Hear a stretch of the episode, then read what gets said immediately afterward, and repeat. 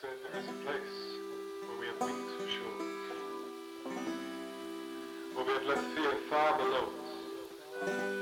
When things that we hold dear far outlast us to find us.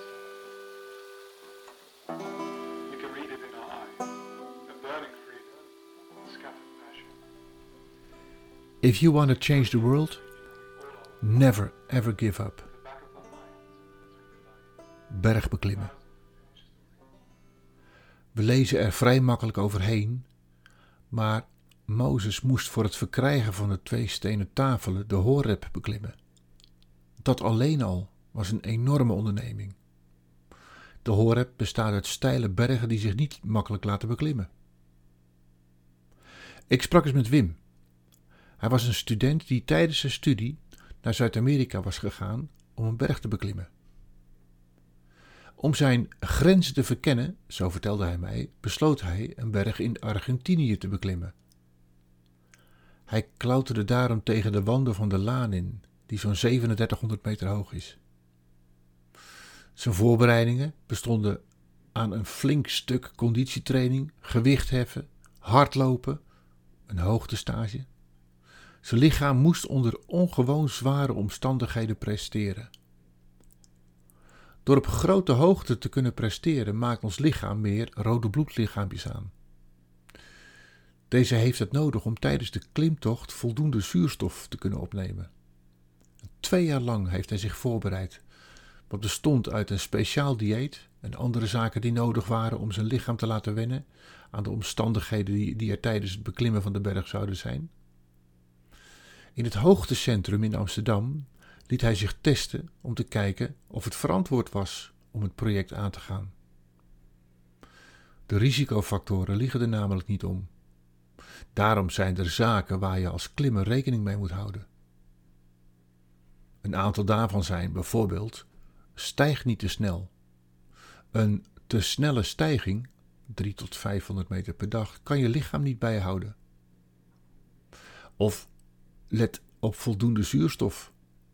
Op dergelijke hoogte zit er veel minder zuurstof in de lucht. Zorg dus dat je hier rekening mee houdt. Zorg voor voldoende vochtinname. Alcohol, roken, uit den boze. En dan nog, vrouwen lopen een groter risico omdat ze een hele andere lichaamsbouw hebben. Kortom, het beklimmen van zo'n berg is geen project dat je op een achternamiddag samen met een paar vrienden doet. Het is een uitdaging die alles van je vraagt. Wim heeft tijdens de voorbereidingen een man ontmoet die hetzelfde van plan was en samen zijn ze naar de zomer van 2016 toegegroeid. Veel samen doen en vertrouwen kweken tijdens de ontmoetingen. In het weekend geen feestjes, niet laat naar bed en focus. En dat twee jaar lang. Als je wilt werken aan je karakter of af wil komen van een nare eigenschap, dan vergt dat ongeveer twee maanden voordat dat in het systeem is ingeslopen. Ineens kijk je achteraf en is het vanzelfsprekend geworden. Wim vertelde mij het verhaal. Ik ontmoette Ian in Engeland. We hadden op 20 januari een ontmoeting op het vliegveld in Londen. En daarna vlogen we samen naar Zuid-Amerika. Daar is het dan zomer, want die loopt van december tot maart. Dan is het onder de 1500 meter goed weer en daarboven redelijk. Na zeven dagen reizen kwamen we in de buurt van de berg en hebben we daar vandaan een reis uitgezet met een aantal mensen die we de afgelopen periode van voorbereiden hebben ontmoet.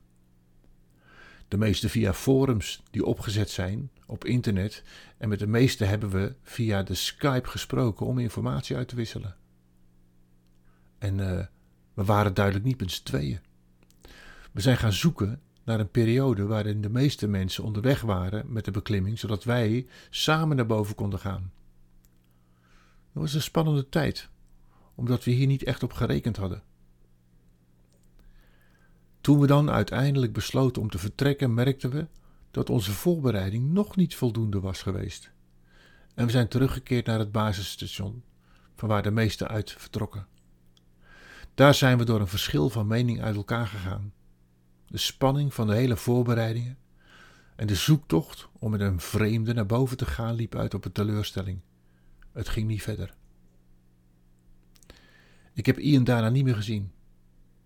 Toch wilde ik niet onverrichte zaken weer naar huis gaan en ben gaan zoeken naar de mogelijkheden. En ik ben uiteindelijk alleen gaan klimmen. Maar de top, die heb ik niet kunnen bereiken. Het hoogste punt was de eeuwige sneeuw, waar ik mijn tentje heb opgezet om er de nacht door te brengen. En daarna ben ik weer naar beneden gegaan. Ik ben wel tevreden met wat ik heb gehaald. Ik ben tegen mijn eigen fysieke en geestelijke grenzen aangelopen. Nou ben ik geen gelovig mens, maar toch, ik verdenk God ervan dat Hij mij daar heeft laten zien hoe groot de schepping is. Man, man, man, man, wat is het daar stil en, en groot. En wat ben je klein en kwetsbaar. Twee jaar van mijn leven op alleen mijn studie en bergklimmen gefocust. Was dit het nu? Heb ik het hiervoor gedaan, alleen in de bergen? Alleen maar voor het ene voor, met het ene voor ogen? Wie heb ik de afgelopen periode niet gesproken? Wie heb ik genegeerd? En wie heb ik weggestuurd? Wie ben ik iets schuldig? Waarom heeft niemand mij tegengehouden? Terug in Nederland ontmoette ik Ruud. In de trein van Utrecht naar Leiden. En ik sprak over mijn jaren en vond het een bijzonder idee om het te delen. En net in die periode ging het over Mozes die de tocht op de Horeb heeft gedaan. Voor het in ontvangst nemen van de tien geboden, zeg maar de tafel van getuigenis. Waar Mozes heeft gelopen, weet ik niet. Maar de berg die hij moest beklimmen, heeft pieken van meer dan 2000 meter. Oké, niet de 3700 van Wim, maar Mozes had geen hoogtestage. Geen voorbereidingen, geen materiaal om te overnachten, geen GPS, niets. In vertrouwen naar boven gaan omdat God het van hem vroeg. Ik heb Wim toen gevraagd of ik zijn verhaal mocht opschrijven. Natuurlijk wil ik mijn verhalen met je delen, maar waar moet ik beginnen? Nou ja, een stuk van zijn verhaal heb ik zojuist voorgelezen. Ik adviseerde Wim toen de tijd nog eens om het hele verhaal op te schrijven. Wie weet, komt het nog eens van pas. Maar even terug naar Mozes. De ontmoeting die hij heeft met God daar op de Horeb is bijzonder. Maar de tocht daar naartoe, daar lees je niet zoveel over. Al lezend zal je ook ontdekken dat zijn pupil Joshua halverwege achterblijft. Die heeft dan in zijn tussenkamp klaarblijkelijk veertig dagen moeten wachten op Mozes, in het volle vertrouwen dat hij weer terug zou komen. Ik vind het fascinerend om hierover na te denken en jouw aandacht te vragen voor de tocht die Mozes op meerdere keren heeft gemaakt. Ook wij hebben soms bergen te beklimmen als we onze reis bezien met God. Soms lijkt het zo'n klim zinloos, een, een uitputtende inspanning. Maar we moeten niet onderschatten dat onze tocht, als deze met God gaat, hoe zinloos ook lijkt, nooit voor niets is. Ik leerde van Wim dat je je goed en grondig moest voorbereiden. Als wij God bidden om kracht, zal Hij je in omstandigheden laten terechtkomen om deze kracht te ontwikkelen.